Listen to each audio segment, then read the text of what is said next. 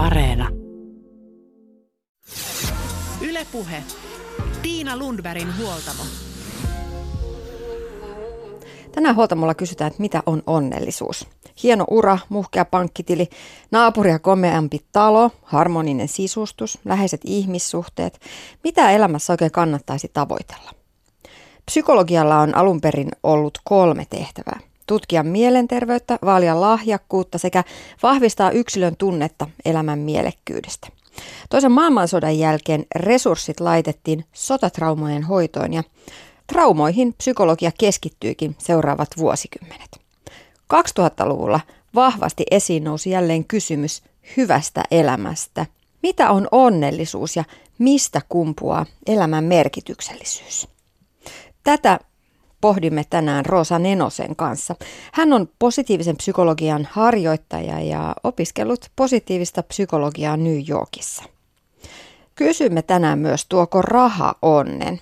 Ja näkökulmaa tähän kysymykseen antaa terveyspsykologian erikoispsykologia psykoterapeutti Marit Lassander. Mutta ensin Roosa Nenosen juttusille. Mitä on onni? Maailma paranee puhumalla.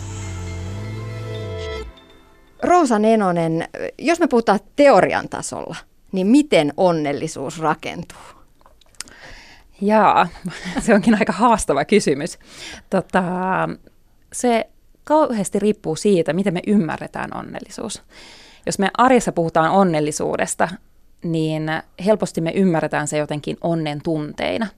Eli semmoisina ihanina hetkinä meidän elämässä ja, ja ehkä jonkun tavoitteen saavuttamisena tai, tai naimisiin menona.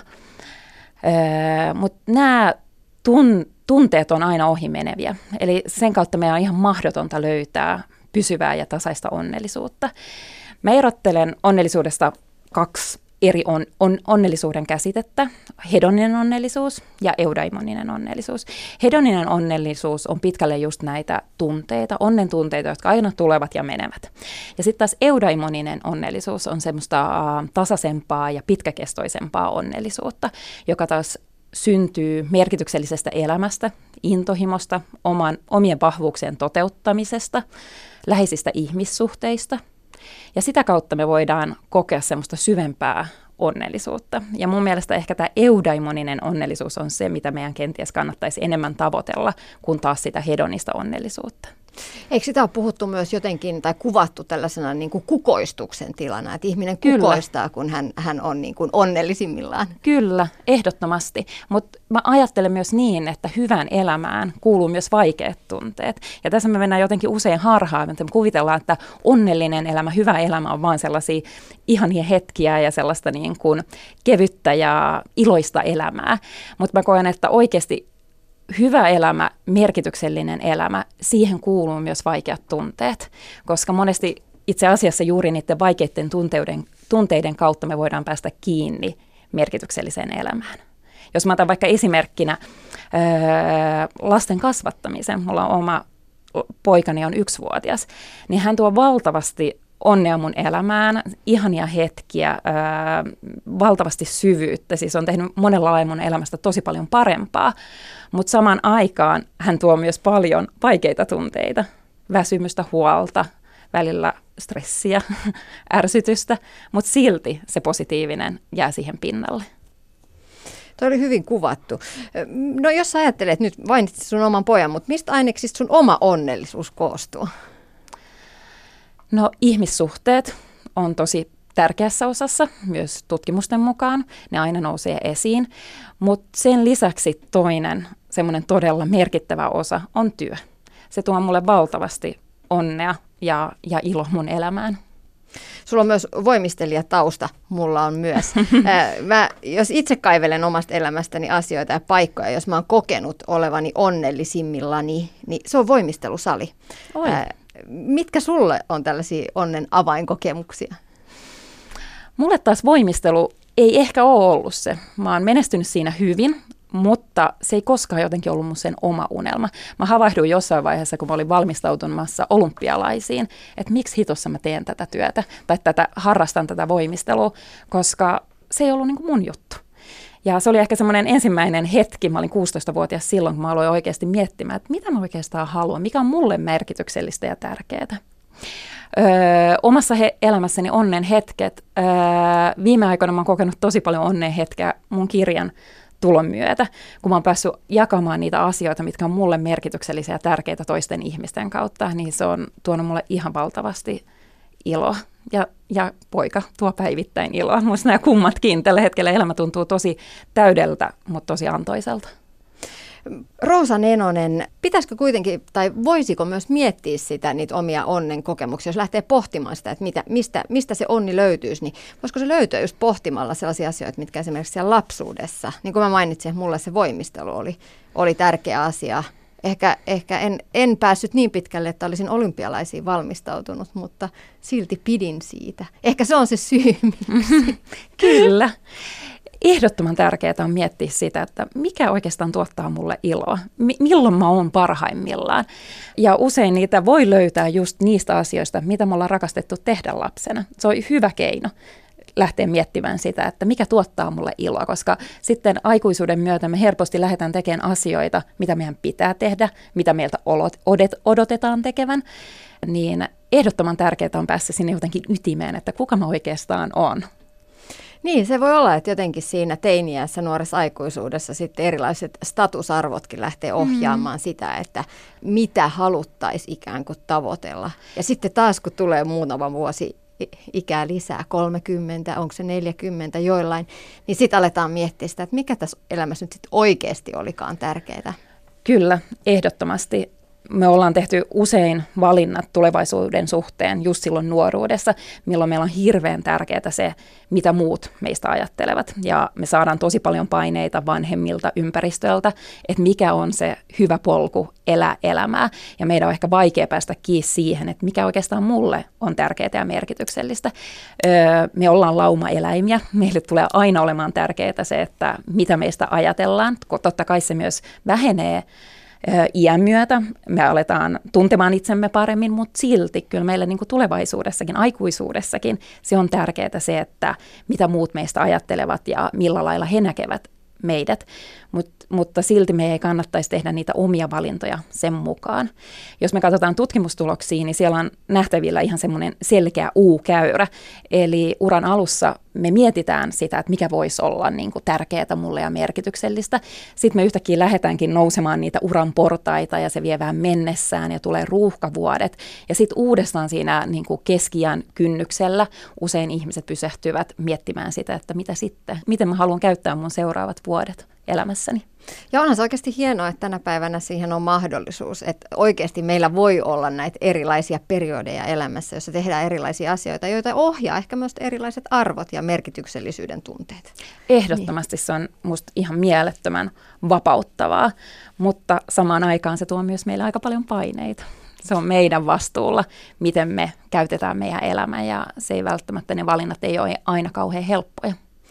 Niin, ja se, todellakin siitä, siitä puhutaan paljon, että ihmisillä on tänä päivänä niin paljon niitä mahdollisuuksia, mm. niin se mm. tuo ö, vaikeutta, ahdistusta, tuskaa myös mieleen se, se liian Kyllä. paljon mahdollisuuksia. On ehkä helpompi mennä vain yhtä suuntaa kohti. Joo, ihan, ihan ehdottomasti. Kyllä mä ajattelen, että tässä asiassa kenties aikaisilla, aikaisemmilla sukupolvilla on ollut sinänsä helpompaa koska heille on ehkä tullut ulkoa se, että näin pitää tehdä. Meillä on se vapaus, mutta se tuo myös samalla ahdistusta.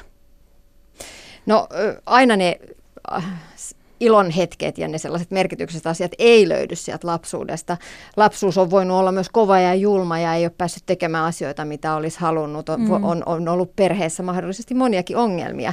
Miten positiivinen psykologia sit suhtautuu traumoihin ja sit niistä ylös ponnistamiseen? Tosi tärkeää on kohdata ne, käsitellä ne. Öö, mitä paremmin me jotenkin me ollaan käsitelty se meidän menneisyys, sitä vähemmän se vaikuttaa meidän tulevaisuuteen.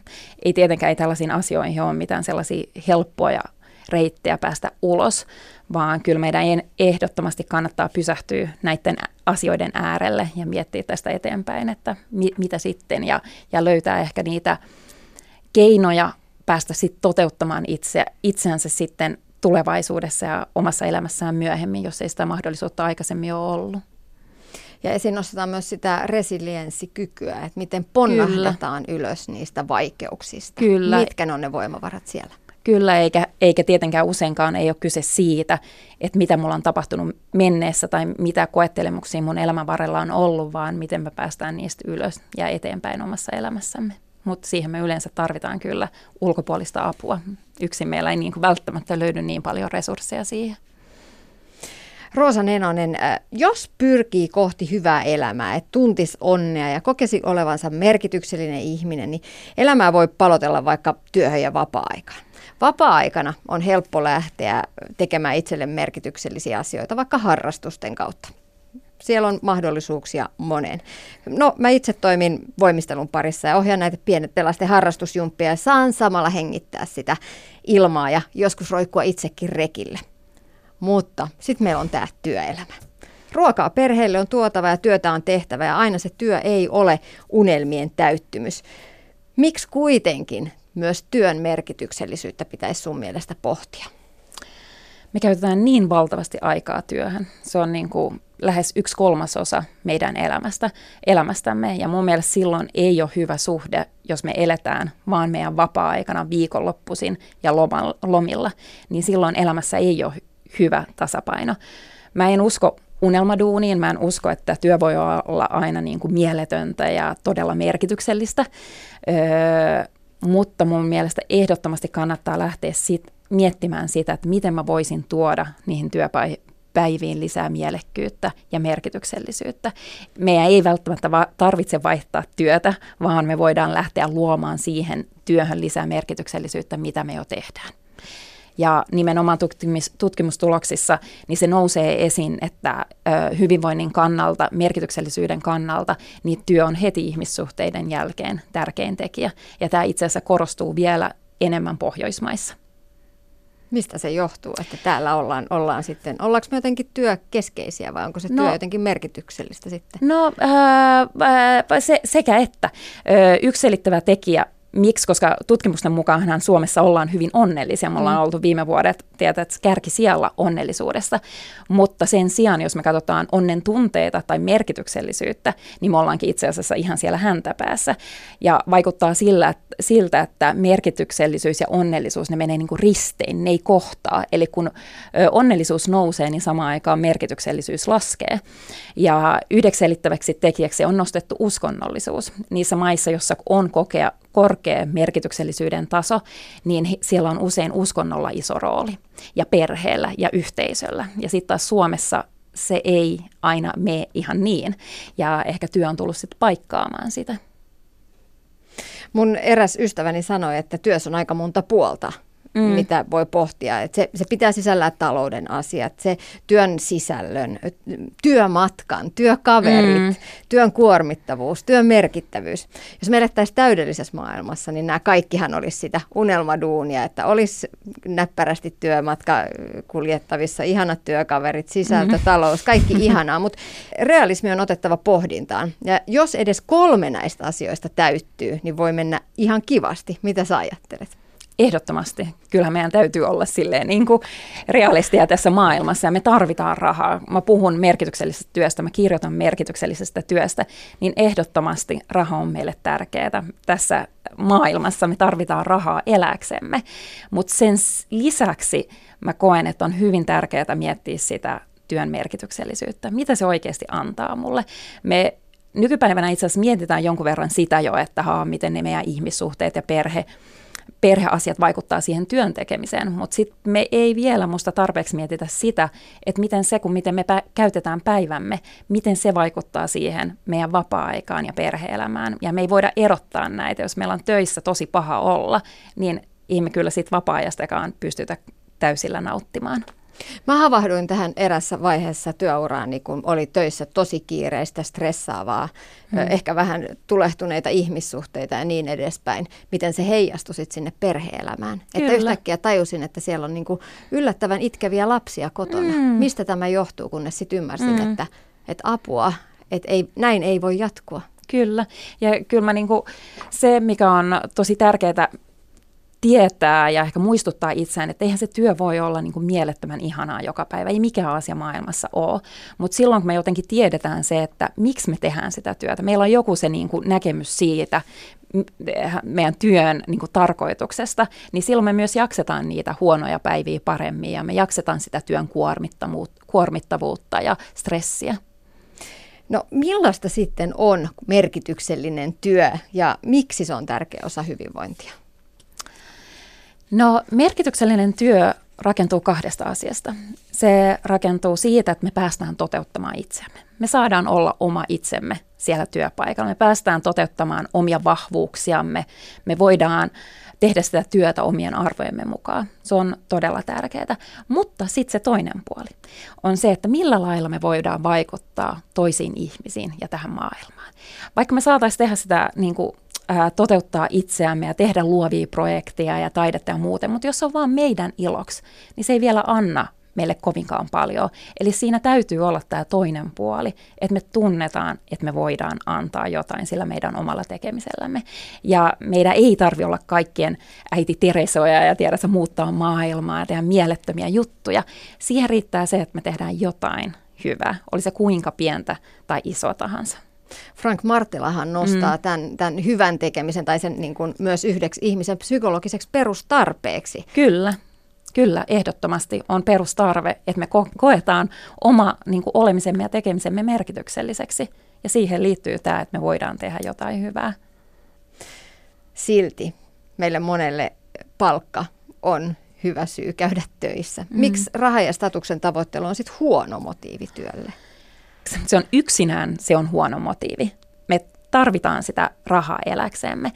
Mutta jos me katsotaan tutkimustuloksia, niin sen perustoimeentulon jälkeen raha ei lisää meidän onnellisuutta kovinkaan paljon. Ja itse asiassa joidenkin tutkimuksen mukaan joku tietty tulotason jälkeen onnellisuus saattaa jopa laskea. Eli jos me tehdään sitä työtä pelkästään sen takia, että me kuvitellaan, että sitten me ollaan onnellisia, kun mä oon saavuttanut tämän aseman, ton palkkatason, ton tittelin, niin silloin me ollaan harhateilla, koska mikään tavoite tai päämäärä ei tule lopulta tekemään meistä kovinkaan paljon onnellisempia. Eli puhutaan hedonisesta adaptaatiosta. Me totutaan niihin vallitseviin olosuhteisiin. Oikeastaan ihan sama, mitä me elämässämme saavutetaan, lopulta me totutaan siihen. Joten meidän pitää löytää se mielekkyys siitä tekemisestä. Meillä voi olla tavoitteita ja päämääriä. Ne on itse asiassa hyvin tärkeitä hyvinvoinnin kannalta, kannalta että meillä on joku suunta, minne me ollaan menossa – mutta ei odottaa sitä, että tadaa, sieltä se täyttymys löytyy tai se onni löytyy sitten, kun mä oon saavuttanut sen. Emma Seppälä sanoo mun mielestä tosi hyvin, että ö, menesty, menestys ei takaa onnellisuutta, mutta onnellisen ihmisen on helpompi menestyä. Eli tehdään mieluummin to, toisinpäin. Tehdään niitä asioita, jotka tuntuu siltä, että ne tuntuu mielekkäältä ja tuntuu siltä, että mä voin jollain lailla antaa jotain ja mä pääsen niin kuin toteuttamaan itseämme. Ja sitä kautta me ehkä voidaan päästä niihin myös ulkoisiin tavoitteisiin. Rosa Nenonen, jos sä ajattelet ihan esimerkkien kautta, niin millaiset sitten motiivit työssä voisi olla toimivampia? No kyllä mä lähtisin sitä miettimään siitä, niin kuin kääntymään itseni ja miettiin niitä omia asioita, millä lailla mä voin toteuttaa itseäni. Mitä, mitä annettavaa mulla on, koska meillä kaikilla on jotain annettavaa. Niin sen sijaan, että me lähdetään jotenkin sieltä ulkoa miettiä, että mitähän mä haluaisin täältä, niin me lähettäisikin miettimään niin kuin itsestä päin, että mitä annettavaa mulla on. Ja sehän lähtee siitä, että me lähdetään tutustumaan itseemme. Ja, ja ehkä se on niin kuin joillain ihmisillä mahdollisesti aika monellakin on jäänyt sitten tekemättä se työ, että on lähetetty vaan katsoa ulospäin eikä olla sitten ihan tiedetä niitä omia vahvuuksia ja voimavaroja, miten me voitaisiin niitä hyödyntää, koska siellä on se isoin potentiaali, mutta siellä on myös se suurin ilo siihen tekemiseen. Ja joskus siellä omassa mielessä on myös se suurin este mm. sille tekemiselle. Ehdottomasti. Joo, kyllä mä käsittelen sitä myös kirjassa, just tätä omaa tarinaa, että minkälaista tarinaa me kerrotaan itsellemme.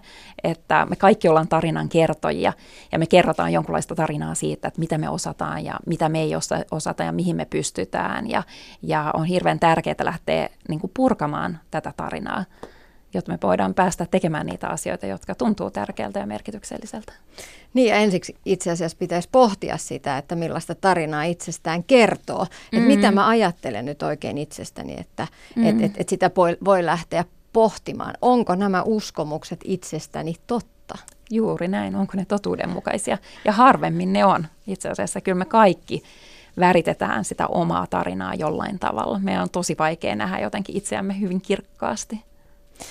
No, kyllähän tulee mieleen, kun puhutaan merkityksestä, että on helpompi lähteä puhumaan merkityksellisyydestä työssä, jos vaikka oma talous on turvattu. Kyllä. On helppo lähteä etsimään merkillisyyttä. Jos tilillä on rahaa ja ei tarvitse miettiä, että miten laskut ja vaikka lasten menot tulee maksettua. Merkityksellisyyksien etsintä kuulostaa hyvin toimeen tulevien etuoikeudelta. Miten sä näet tämän asian? Se on totta, että kyllähän meillä täytyy olla se perustoimeentulo. Jos meillä ei ole sitä perustoimeentuloa, niin kyllähän se, se antaa niin kuin, tuo hirveästi stressiä ja huolta meidän elämään ja, ja sitä kautta vaikuttaa negatiivisesti meidän hyvinvointiin. Öö, mutta jos meillä on olemassa työ, niin me voidaan lähteä muokkaamaan sitä mielekkäämpään ja merkityksellisempään suuntaan. Oli tosi kiinnostava tutkimus esimerkiksi tehty siivojen keskuudessa ja, ja havaittiin, että osa siivo, siivoista koki työnsä hyvin merkitykselliseksi ja osa taas ei kokenut sitä lainkaan merkitykselliseksi. Ja tätä lähdettiin tutkimaan, että miksi näin on. Heillä on ihan samat työtehtävät. Tämä ryhmä, joka ei kokenut merkityksellisyyttä, niin he teki tasan tarkkaan ne työtehtävät, mitä heille annettiin. Ja sitten oli taas tämä toinen ryhmä, joka koki merkityksellisyyttä, ja nehän taas muokkasivat sitä omaa työnkuvaansa omanlaisekseen. Ja oli yksi ö, siivoja, joka esimerkiksi vaihteli taulujen paikkoja koomapotilaiden osa, osastolta, osastolla, ja häneltä kysyttiin, että miksi sä teet näin, että kuuluuko tämä sun duuniin, niin hän sanoi, että ei, mutta se on osa minua se pointti oli just se, että tuo itsensä siihen työhön. Että joka, jokaisesta duunista on mahdollisuus löytää merkityksellisyyttä ja tehdä siitä merkityksellisempää itselleen. Niin, koska kyllähän jokainen työ on merkityksellinen ja jos puhutaan nimenomaan siivoustyöstä, niin sehän se vasta merkityksellistä on tässä yhteiskunnassa oikeasti. Ja silloinhan status ja merkitys, merkitys ei ehkä ole edes eh, niin kuin sama asia, koska ei siivoustyötä pidetä statukseltaan niin kovin korkeana, juuri vaikka näin. pitäisi. Ju, juuri näin. Ja paljon se on kyse siitä, että me ei itse nähdä sitä työn merkitystä. Ja sen takia minusta on tosi tärkeää, että me pysähdytään miettimään sitä, että millä lailla – mitä hyvää tämä mun duuni saa aikaan. Niin, ää, ja kun me itse ymmärretään se, niin se tuo tosi paljon mielekkyyttä siihen meidän oman tekemiseen. Oli esimerkiksi myös tällaisia, että oli niinku radiologeille annettiin ää, siihen tuloksien viereen sen ihmisen kuva, niin teki huomattavasti parempia työtuloksia sillä, että he niin kuin näki, että mä autan tätä ihmistä. Toinen oli, että Facebookin koodareille ö, näytettiin, miten ihmiset oli löytänyt ö, toisensa Facebookin kautta. Ja tämä vaikutti ihan valtavasti siihen työn tulokseen. Heillä oli niin kuin syy, miksi he, miksi he tekevät tätä työtä, eikä ne vaan niin kuin väserä siellä omassa nurkassaan töitä. Huoltamolla vieraana tänään on Roosa Nenonen, positiivisen psykologian asiantuntija – aika paljon siihen, että, että mi, mi, miten sen oman työnsä, oman elämänsä kokee, niin siihen vaikuttaa nimenomaan ne omat uskomukset omasta Kyllä. itsestä, millainen olen, mi, mihin olen kykenevä. Miten voi lähteä pohtimaan niitä uskomuksia itsestä, eli miten voisi muuttaa suuntaa? Hmm. Isoja kysymyksiä isojen teemojen äärellä. Tota, mä itse nostan siinä kirjassa kuusi askelta. Ja ensimmäinen on juuri tämä oma tarina. Lähtee miettimään niitä, että minkälaisia uskomuksia mulla on itsestäni, mihin mä pystyn ja mihin mä en pysty ja mihin ne perustuu. Kuka, kuka on sanonut mulle joskus näin, koska ne uskomukset voi olla ihan jostain koulusta peräisin, että joku on joskus sanonut mulle, että mä en osaa tätä. Öö, sen jälkeen lähteä tutustumaan siihen omaan autenttiseen itseensä. Kuka mä oikeastaan oon? Ja jos, jos me ei, ei tuu se ulkomaailman paine, niin kuka mä haluaisin olla? Mä niin kuin olen ihan siellä sisimmässä, mikä niin kuin kiehtoo mua, mikä innostaa, öö, mi, mi, mi, milloin mä tunnen olevani parhaimmillaan. Ja kysy vaikka joltain läheisiltä, ystäviltä, tuttavilta, että milloin he näkevät, että mä oon parhaimmillaan, koska joskus me ei välttämättä ehkä itse nähdä sitä. Ja sen jälkeen lähtee miettimään näitä vahvuuksia, arvoja, mikä on ominaista juuri minussa ja millä lailla mä pystyn sitten vaikuttamaan näillä asioilla tähän maailmaan. Ja sen jälkeen lähteä vähän ehkä sitä omaa asennetta muokkaamaan. Mä itse olen ollut hyvin kriittinen itseäni kohtaan ja juuri tämän voimistelutaustan myötä on omaksunut ehkä sellaisen asenteen, että mitä kriittisempi mä oon, niin sitä pidemmällä mä pääsen. Ja itse asiassa ymmärtänyt sen sitten positiivisen psykologian kautta, että juuri tämä kriittisyys estää mua tekemästä niitä asioita, mitä mä todellisuudessa haluaisin tehdä. Ja sitten viimeisenä on rohkeus, mutta sitä mä uskon, että me ollaan itse asiassa jo matkan aikana saatu sitä niin paljon, että, että kun me tiedetään, miksi me tehdään miksi me tehdään jotain, niin sitten me ollaan valmiita myös tekemään se, että siihen me ei tarvita enää sellaista suuremmoista rohkeutta, vaan se on jo olemassa meillä, kun meillä on syy, miksi me tehdään. Mutta minkä takia se oman itsen, tai mitä sä ajattelet, miten oman itsen ja se oman itsen löytäminen voi tuntua niin vaikealta? Se vaatii hirveästi aikaa ja se on prosessi ja me muututaan koko ajan. Eihän se, olisi, ei, niin se oma itse, ei se ole mikään staattinen tila, vaan se on ikuinen jotenkin prosessi ja koko ajan me löydetään itsestämme uusia puolia ja ominaisuuksia ja jotenkin mä ajattelen, että siihen tota niin, tarvitaan hirveästi uteliaisuutta. Hmm. Ja myös lempeyttä, että me uskalletaan nähdä niitä mon- monia puolia itsestämme. Niin ja sitten sit kuitenkin kaikki menneisyyden tapahtumat ja mitä elämässä on tapahtunut, mm-hmm. ne vaikuttaa siinä elämän kaaren varrella äh, siihen, että milla, millaisia me ihmiset ollaan. Joillain asioilla on jossain vaiheessa voi olla isompikin painoarvo. Mä oon viime aikoina miettinyt paljon sitä, että esimerkiksi sanotaan vaikka vanhempien avioero, miten mm-hmm. se saattaa nousta tiettyinä aikoina esiin ja sitten taas niin kuin omassa elämässä mm-hmm. ja sitten taas on pitkään ihan mitätön asia, kun se taas jossain vaiheessa elämää nouseekin sinne ylös ja se pohdittaa ja määrittelee tosi paljon sitä tilannetta, missä, missä sillä hetkellä onkaan. Että se ihmisen elämä menee vaan erilaisissa mm, sykleissä ja Kyllä. varmasti myös, myös ne omat arvot ja se, minkä kokee merkitykselliseksi elämässä, niin muuttuu sen, sen myötä. Ehdottomasti, vaikka joskus on tuntunut, että tämä on just sitä, mitä mä haluan tehdä, mutta totta kai me muututaan, maailma muuttuu meidän ympärillä, niin on tärkeää pysähtyä niin kuin uudestaan uudestaan, että onko tämä sellaista elämää, mitä mä todella haluan elää. Ja totta kai sitten tällaiset kriisit ja poikkeustilanteet esimerkiksi, mitä me eletään just nyt, niin kyllähän se pistää arvot uusiksi ja nostaa esiin kysymyksiä elämän merkityksellisyydestä. Että sitten saattaakin joku tämmöiset ihan ulkopuolelta tulevat yllättävät asiat pysäyttää ja myös ehkä pakottaa muuttamaan elämän suuntaa. Joo, mä luulen ihan ehdottomasti, että tämä korona-aika on varmasti mm. mietityttänyt monia ihmisiä ja pe- varsinkin perheitä, jossa yhtäkkiä on oltukin kaikki saman katon alla, että mitenkäs täällä tullaan toimeen ja, ja, ja toisaalta, että olisiko tämä arki kuitenkin enemmän sellaista, joka olisi meille mm-hmm. parempaa, ettei olisi niin kiire joka paikkaan. Kyllä, kyllä. Minusta on ollut tosi mielenkiintoisia keskusteluja tuttavia ystävien kanssa, että miten eri lailla ihmiset on kokeneet tämän ajan. Yksi tapa pohtia sitä, että kuka on ja miten onnellinen elämä voi löytyä, on, on luonteen vahvuuksien pohtiminen. Mitä on luonteen vahvuudet? No se on tälle positiivisen psykologian piirissä hyvin äh, tutkittu äh, alue. Äh, Martin Seligman, jota pidetään positiivisen psykologian isänä, niin hän niin kuin pysähtyi sen äärelle, että, että meillä on hirveästi tutkimustuloksia siitä, mikä meissä on vialla. Me on valtavasti on tehty mielettömän tärkeää työtä niin kuin sairauksien ja heikkouksien parissa, mutta tämä ihmismielen toinen puoli on melkein kokonaan jäänyt huomiotta, eli meidän ne vahvuudet ja voimavarat.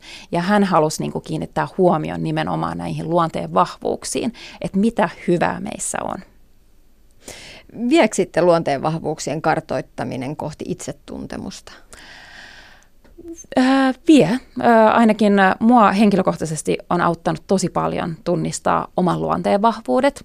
Mitä mä oon tehnyt töitä äh, ihmisten kanssa, niin osa niin kun, tunnistaa itsensä saman tien niistä luonteen vahvuuksista.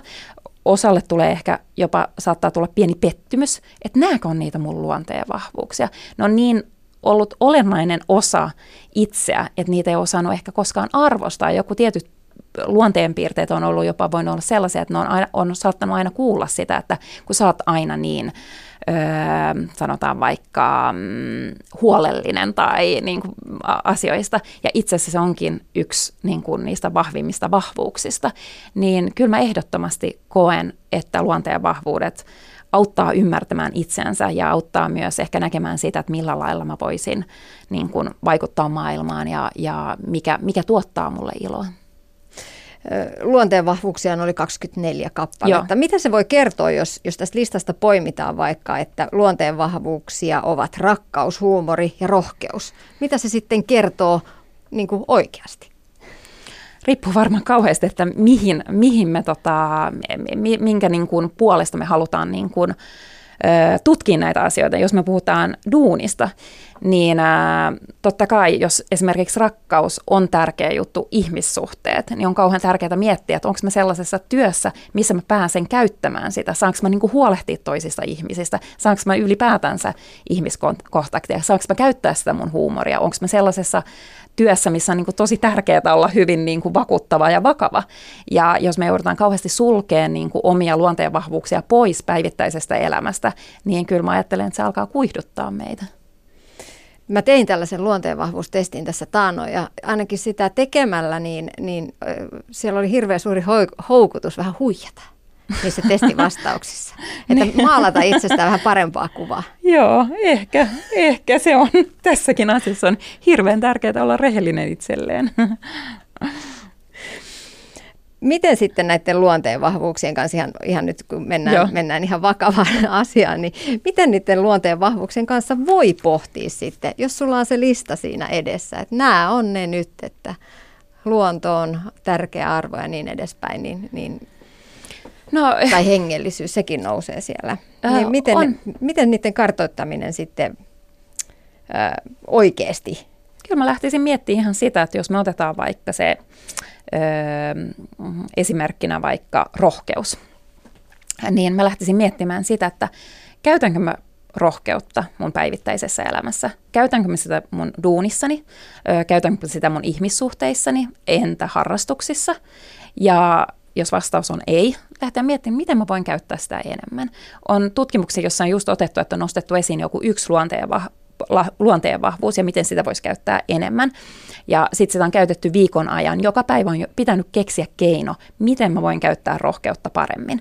Öö, otetaan vaikka rohkeus mennä, ottaa yhteyttä johonkin tuntemattomaan henkilöön, ottaa töissä esiin joku asia, mikä on mietityttänyt. Ja tällaisia asioita on tehty niin kun, ö, viikon ajan joka päivä. Niin sitten kun ollaan tota, niin, katsottu sitä tilannetta myöhemmin, niin nämä ihmiset, jotka on käyttänyt hyväkseen oma luonteen vahvuutta, niin on onnellisempia jopa puolen vuoden jälkeen. Palataan sitten positiivisen psykologian näihin perusteisiin. Kyseessä on tieteenala, ei joskus höttöisenä pidetty self-help-kirjallisuus. Ja kuten mä tuossa alussa sanoin, niin positiivisessa psykologiassa tutkitaan sitä, mikä tekee elämästä hyvää, mitä onni on, mitä on elämän merkityksellisyys. Roosa Nenonen, miksi positiivinen psykologia vei sinut mennessään, kun lähdit opiskelemaan sitä? Öö, ensimmäisen kerran, kun kuulin positiivisessa psykologiasta, mä niin kuin etsimällä itsin tietoa, mä olin omassa elämässäni sellaisessa pisteessä, että mä en oikein tiennyt, mihin lähtee. Psykologia oli aina kiehtonut mua, ja kun mä löysin positiivisen psykologian, että ei hitto, on tällainen tieteenala, joka tutkii juuri niitä meidän vahvuuksia ja voimavaroja ja miten me voitaisiin niin kuin elää niiden mukaan, niin mä olin myyty ihan saman tien.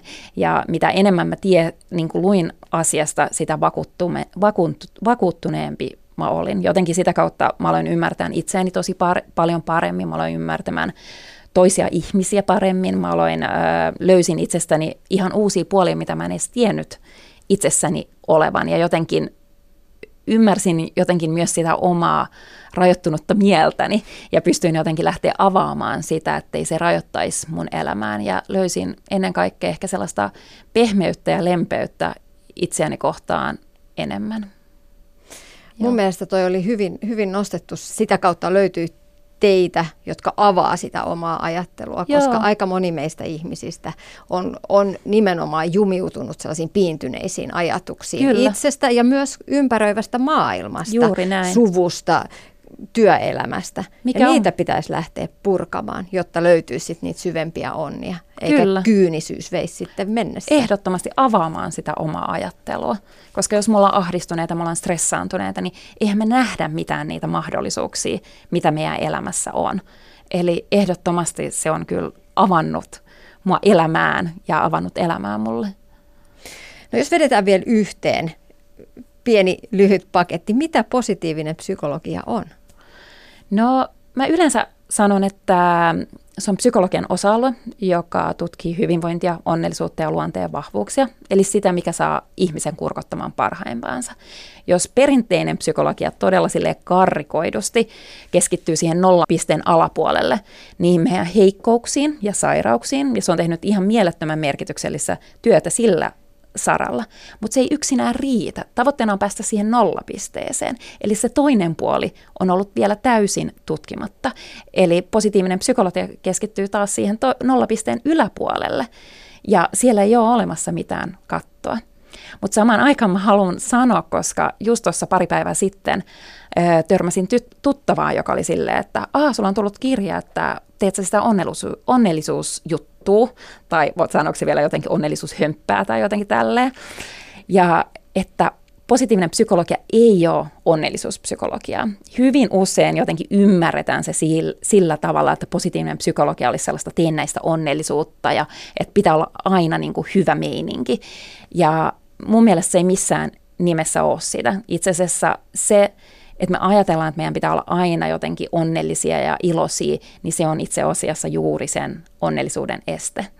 Jos tut- tutkijat kiistelee koko ajan siitä, että mikä meistä oikeasti tekee onnellisia, onnellisia meistä, ja yhdestä asiasta ne on ainoastaan yksimielisiä, ja se on just se, että mitä enemmän me yritetään tavoitella onnellisi- onnellisuutta, sitä onnettomampia me ollaan. Eli onnellisuus tulee sivutuotteena, kun me eletään oman näköistä elämää, me tehdään niitä merkityksellisiä asioita, me toteutetaan itseämme. Ja sitä kautta onnellisuus voi tulla sitten meidän elämämme mukaan, mutta se on huono tavoite elämässä. Niin, ja ehkä onnellisuutta voisi ajatella myös ihan näiden ihmisen psykologisten perustarpeiden kautta. Se, sitä mm. kautta, että tekee asioita, joissa tuntee olevansa pätevä. Minä osaan tämän. Mm. Tekee asioita ähm, yhdessä toisten ihmisten kanssa. Tekee asioita, asioita, joista itse saa päättää. Mm. On se autonomia siihen toimintaan. Kyllä. Ja sitten se Frank Martelan nostama teen, teen hyvää maailmalle Kyllä. siihen. Niin ehkä se löytyy se onnellisuus myös sitä kautta. Juurikin näin. Ja siinä me ollaan merkityksellisen työn ytimessä. Juurikin noiden pilareiden kautta me voidaan toteuttaa itseämme ja elää merkityksellistä elämää. Ylepuhe. Tiina Lundbergin huoltamo. Edellä haastateltavana oli positiivisen psykologian asiantuntija Roosa Nenonen, joka on myös kirjoittanut kirjan Merkityksellisen työn kaava. Seuraavaksi pohdimme kysymystä, tuoko raha onnen? Haastattelussa on erikoispsykologia psykoterapeutti Maarit Lassander. Hän on kirjoittanut kirjan Rahaviisaus, jossa hän tuo näkyviin, miten monin tavoin mielen hyvinvointi ja raha liittyvät yhteen. Rahan psykologia liittyy isoihin asioihin, työhön, kotiin, onnellisuuteen, terveyteen ja psyykkiseen kuormitukseen. Me kaikki kerromme itsellemme tarinaa rahasta. Jos rahan puute on ahdistanut, säästämisestä voi tulla pakkomiele. Jos lapsuuden perheen hyvät hetket liittyvät ostosreissuihin, villi tuhlaaminen voi aikuisenakin tuoda hyvän olon. Mutta tuoko raha onnen ja miksi rahasta ei juurikaan puhuta? Miksi raha on tabu? Maarit Lassander. No se on mielenkiintoinen kysymys, että miksi näin? Ja, ja tota, toki se ei ihan kaikissa yhteiskunnissa ja kulttuureissa ole näin, mutta, mutta ainakin meillä Suomessa tuntuu siltä, että on hyvin, hyvin niin harvinaista ehkä puhua suoraan rahasta tai sanoa, että no, että, että mun palkkakehitys näyttää tältä tai että mun tulotaso on aika hyvä tänään. Et, et, tota, ehkä se on se, että, että me ajatellaan jollain tavalla, että, että, niin kuin, että me ei haluta olla materialisteja, me ehkä halutaan välittää muunlaisista arvoista meidän elämässä. Ja rahasta puhuminen tuntuu aika suoralta, varsinkaan jos sitä ei ole kuullut ympäristössä lapsena tai, tai nuorena, että, että, niin kuin, että siitä voisi myös puhua aika, aika neutraalisti ja aika, aika uteliasti, että mi, millaisia asioita se voi elämään tuoda ja mikä se on se taloudellinen hyvinvointi, mitä haluaa saavuttaa. Että et tavallaan se, se kaikki painolasti, mikä, mikä siihen liittyy, niin, niin tekee sen myös aika vaietuksi asiaksi. Miksi rahasta pitäisi sitten puhua? Sitten pitäisi ihan ehdottomasti puhua, koska se on meille niin tärkeä asia. Ne on ihan meidän arjen kannalta, sen kannalta, että millaisia valintoja tehdään, millaisia päätöksiä, mihin me halutaan vaikuttaa, millaisia arvoja me halutaan edistää meidän yhteiskunnassa raha ei, ei liity pelkästään siihen, että me haluttaisiin olla vauraampia tai, tai että, että haluttaisiin menestyä ja saada sitä raha, rahan tuomaa statusta, vaan myös sitä, että raha tuo vapautta. Ja raha tuo, tuo myös sen mahdollisuuden, mahdollisuuden tehdä itselle tärkeitä asioita ja, ja myös ö, tuoda esille, että mikä, mikä itselle on tärkeää, mihin, mihin haluaisi, että, että vaikka meidän ö, yhteiskunnassa, mihin me käytetään sitä rahaa. Siinä tulee kuitenkin sellainen ajatus, että jos lähtee pohtimaan rahaa, niin on, on juuri vähän ehkä materialistinen ja, ja kylmä ajattelutapa, jos lähtee miettimään rahaa. Onko se niin kuin, jotenkin kummallinen ajatus? No se on mun mielestä ehkä siinä mielessä kummallinen, että et, tota, sehän tavallaan vie meiltä mahdollisuuden vaikuttaa vaikuttaa. Et jos me ajatellaan, että raha on ainoastaan heille, jotka on just niin varakkaita, menestyneitä, ehkä talouden kanssa tekemisissä omassa työelämässään, ja, ja siihen liittyy monesti sellaisia stereotypioita, että minkälaiset ihmiset sitten puhuu rahasta ja käsittelee rahaa, mutta mut se jättää niin ulkopuolelle hyvin suuren osan ihmisistä. Ja, ja voi tulla sellainen olo, että, että, niin kuin, että ei kuulu siihen joukkoon, jolla on mahdollisuus tehdä rahaan liittyviä päätöksiä. Mutta se, se on meille kaikille tärkeä ja nimenomaan sellaisena asiana, joka vaikuttaa meidän hyvinvointiin koko meidän elämän ajan. Eli jokaisen ihmisen pitäisi miettiä rahaa, eikä, ei pelkästään heidän, joilla sitä on tosi paljon. Ihan totta, jokaisen pitäisi miettiä rahaa ja se ei tarkoita myöskään sitä, että jokaisen pitäisi miettiä, että miten mä saan enemmän rahaa, vaan nimenomaan sitä, että, että mikä on se, mikä on mulle riittävä ja hyvä. Niin, eli pohtia sitä omaa rahasuhdetta, niitä kaikkia kerrostumia, mitä siellä on vuosien varrella tullut, koska, koska monella on erilaisia aikoja. On oma lapsuus, on opiskeluajat, on, on se hetki, kun on tehty uraa, sitten joillain lapsia saattanut tulla perheeseen ja niin edespäin. Rahasuhde tai se, miten rahaan suhtautuu, voi myös muuttua matkan varrella. Mutta mä mietin myös sitä, että esimerkiksi isot firmat myy meille paljon tuotteita, ja ovat jo pitkään käyttäneet psykologiaa ja ylipäätään käyttäytymistieteen oppeja myydessään ja tarjotessaan meille tuotteita. Ehkä nyt olisi myös täällä niin kuin kuluttajapäässä syytä ymmärtää se, että miten se oma mieli toimii suhteessa rahaan ja kuluttamiseen. Miksi hiki nousee, kun maksaa laskuja ja miksi laskujen avaaminen voi olla jopa vaikeaa? Miksi shoppailusta voi tulla lähes pakkomielle? Niin, se on aika addiktoivaa ja varsinkin nykyään, koska me voidaan tehdä niitä shoppailuja ja ostopäätöksiä niin nopeasti. Me vaan klikataan ja vedetään ja, ja tota, on aina sellaisia nappeja, jotka sanoo, että osta heti. Sun ei tarvi odottaa, sun ei tarvi miettiä mitä asioita. Et, et se on helppoa. Ja sitten toisaalta niinku monesti sellaiset niinku just mainonta ja, ja niinku tuote, tuote tota, markkinointi tähtää siihen, että, että meille tulisi tietynlainen olo meistä itsestä. Että meille tulisi hyvä olo siitä, että kuka me ollaan, että mitä me pystytään ostamaan, miltä me näytetään, millaista elämäntapaa me pystytään pitää yllä.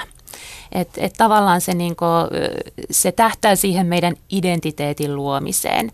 Ja, ja tota, toki se on, voi olla myös hyvä asia joissakin, joissakin kohdissa, mutta monesti se aiheuttaa myös aika paljon stressiä.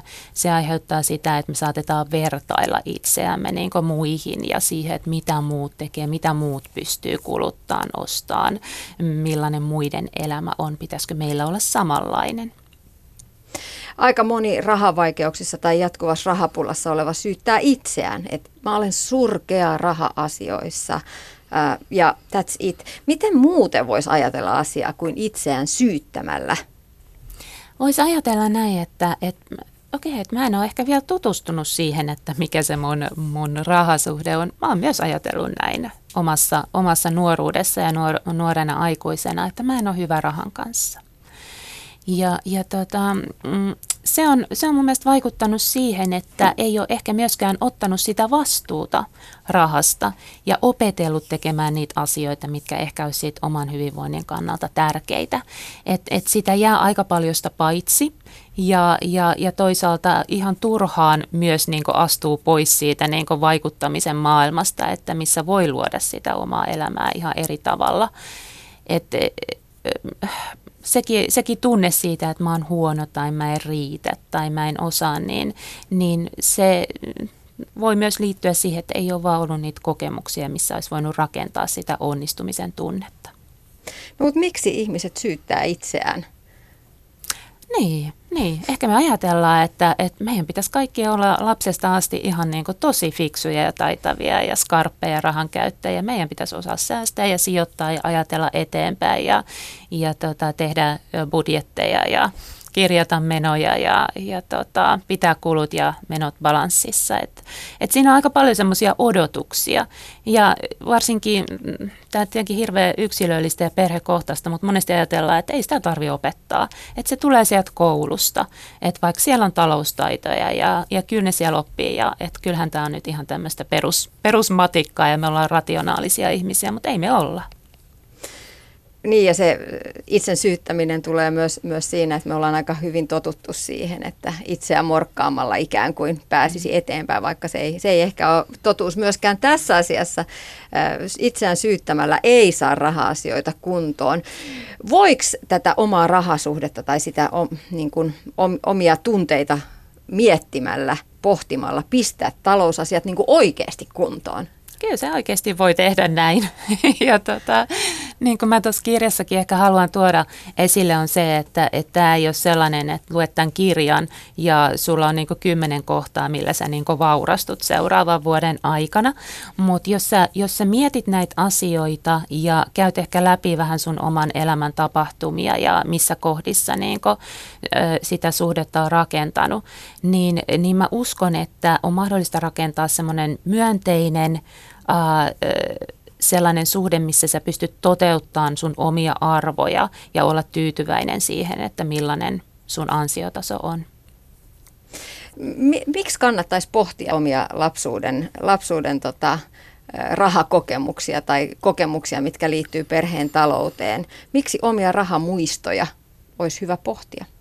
Me tiedetään, että, että lapsi, lasten äh, nämä rahan käyttötavat, niin ne alkaa muotoutua hyvin varhaisessa iässä jo alle kouluikäisinä mikä on monille yllättävää, ja, ja tota, koska eihän lapset silloin vielä ole niitä aktiivisia rahankäyttäjiä, mutta he alkaa muodostaa ihan pienestä asti. Heti kun hän tajuaa, että mitä raha on, sitä, niitä käsityksiä, että miten sitä käytetään, millaisia tunteita siihen liittyy, miten siitä puhutaan vai puhutaanko siitä ollenkaan.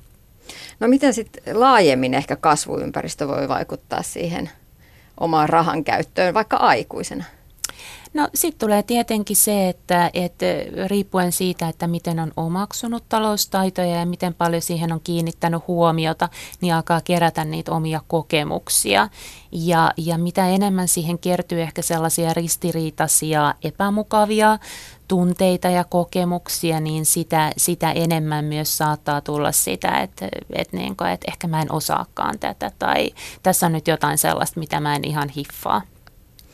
Niin, no me kasvatetaan lapsia suhteessa liikuntaan, su, suhteessa ruokaan, siitä miten toisille ihmisille puhutaan, miten ollaan kiva kaveri.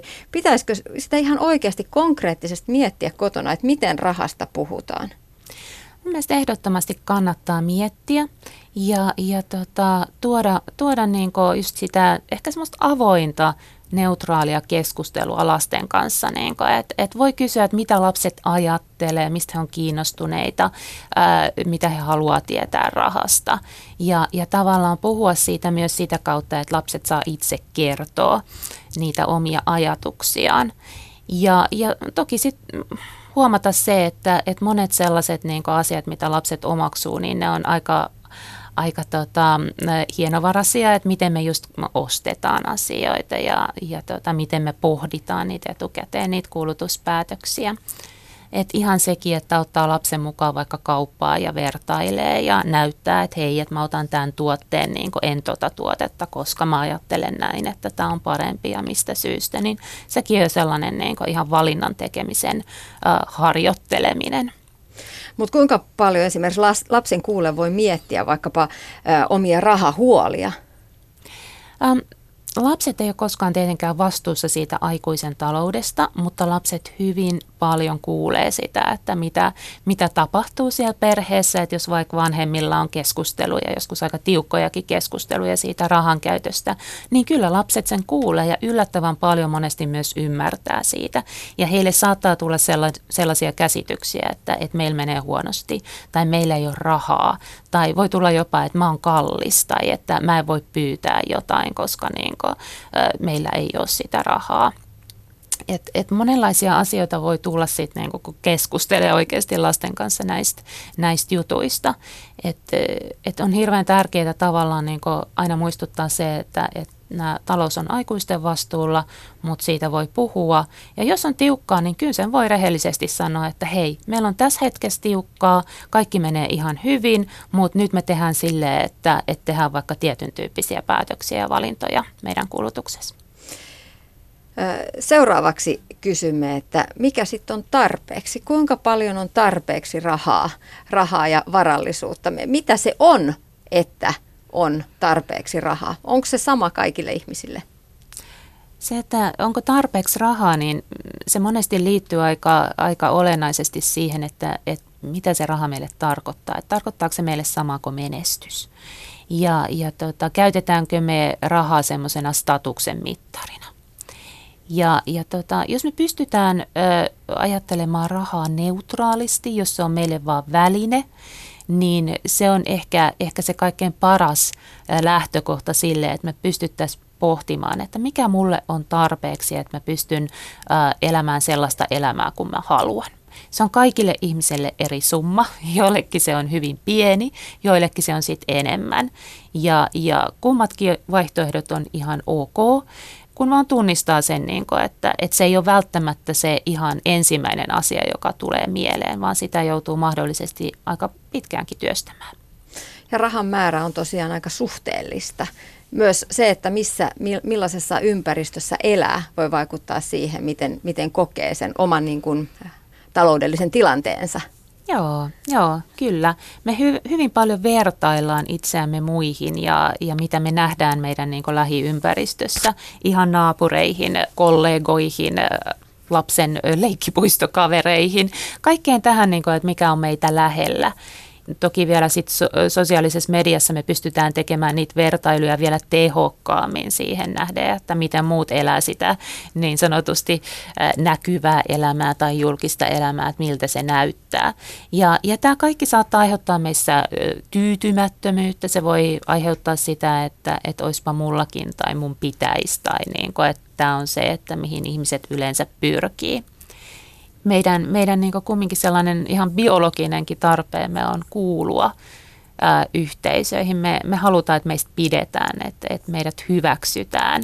Ja monesti se tarkoittaa niin jopa tiedostamatta sitä, että me yritetään olla samanlaisia kuin muut. Ja, ja tota, se jotenkin luo sitä yhteenkuuluvuuden tunnetta. Mutta sitten sit jos me ollaan hyvin erilaisia siitä, mitä me nähdään meidän ympäristössä, niin se taas tavallaan niin etäännyttää meitä siitä. Ja voi olla, että, että me, me koetaan paljon enemmän sitä epämukavuutta ja erillisyyttä ja että me ei kuuluta tähän meidän tota, yhteisöön. Miten sellaista tilannetta voisi lähteä pohtimaan? Löytyykö se sitten sieltä arvojen pohdiskelusta, oman, oman elämän tärkeimpien asioiden pohdiskelusta sen sijaan, että pohtisi sitä, että kuinka paljon mulla on pankkitilillä rahaa? Mm, kyllä, kyllä. Olisi, olisi tosi, tosi niin jollain tavalla myönteistä kehitystä, että me alettaisiin enemmän, enemmän pohtia niin asioita, ei, ei sen suhteen, että, että, niin kuin, että kuinka paljon siellä tilillä on, vaan että, että mitä me halutaan, millaisia asioita me halutaan tuoda omaan elämään ja mitä, millaisia asioita me halutaan nähdä meidän ympärillä, millainen olisi se yhteisö, joka meille olisi tosi hyvä ja hyvinvointia tukeva. Eli se kysymys, että kuinka rikkaaksi tunnet itsesi, olisi oikeastaan aika hyvä kysymys kysyä ihan meidän kaikkien, koska se pitää sisällään aika paljon niitä, myös niitä elämän arvoja muutakin kuin sen konkreettisen rahan ja sen konkreettisen kuluttamisen. Kyllä, kyllä. Et se tavallaan pitää sisällään sen, että kuinka tyytyväisiä me ollaan, kuinka onnelliseksi me itsemme tunnetaan, saadaanko me tehdä sellaisia asioita, mitä me halutaan tehdä meidän päivissä, näyttääkö meidän elämä siltä, kun meidän, meidän arvot sitä ohjaisi. Eli että jos me vaikka halutaan viettää enemmän aikaa meidän perheen kanssa, niin tehdäänkö me kuitenkin ylitöitä ja, ja ajatellaan, että olisi kumminkin tavallaan parempi, parempi niin saada enemmän, enemmän sitä kuukausituloa. Eli ihan myös se ajan käyttö, että mihin me sitä oikein sijoitetaan. Psykologi Maarit Lassander, mitä on taloudellinen hyvinvointi? Taloudellinen hyvinvointi on, on tota, sellainen asia, johon liittyy hyvin vahvasti se meidän elämäntyytyväisyys ja onnellisuus. Ja se sellainen ö, varmuus, mikä meillä on meidän raha-asioissa, koetaanko, että, että pystytään hallitsemaan niitä, ei murehdita niitä turhaan, että ne ei aiheuta meille turhaa stressiä, niin kaikki nämä asiat tavallaan antaa meille mahdollisuuden olla, olla sinut sen oman rahan käytön kanssa ja lisätä sitä meidän vapautta silloin, kun meillä on siihen mahdollisuus myös taloudellisesti. Kuinka hyvin ihminen voisi muuttaa suhdettaan siihen rahaan? Me voidaan aina muuttaa meidän suhdetta rahaan, mutta kyllä se vaatii työtä ja se vaatii ehkä vähän pitemmän prosessin kuin, kuin ihan vaan hetken miettimisen, koska siihen liittyy niin paljon tunteita ja muistoja ja kokemuksia. Mutta tässä kirjassa mä oon halunnut tavallaan antaa sellaisia tosi konkreettisia esimerkiksi harjoituksia, että istu vaan alas hetkeksi, mieti tätä, hengittele hetken aikaa, miltä susta tuntuu, mitä tulee mieleen. Vähän niin kuin tutkia niitä ja, ja voisi vaikka kirjoitella ylös ja, ja tota, palata sitten siihen vähän myöhemmin. Ja olla myös valmis siihen, että se ei välttämättä tunnu ensin kauhean helpolta ja se voi herättää niitä epämukavia tunteita ja, ja sitä ö, riittämättömyyden tunnetta.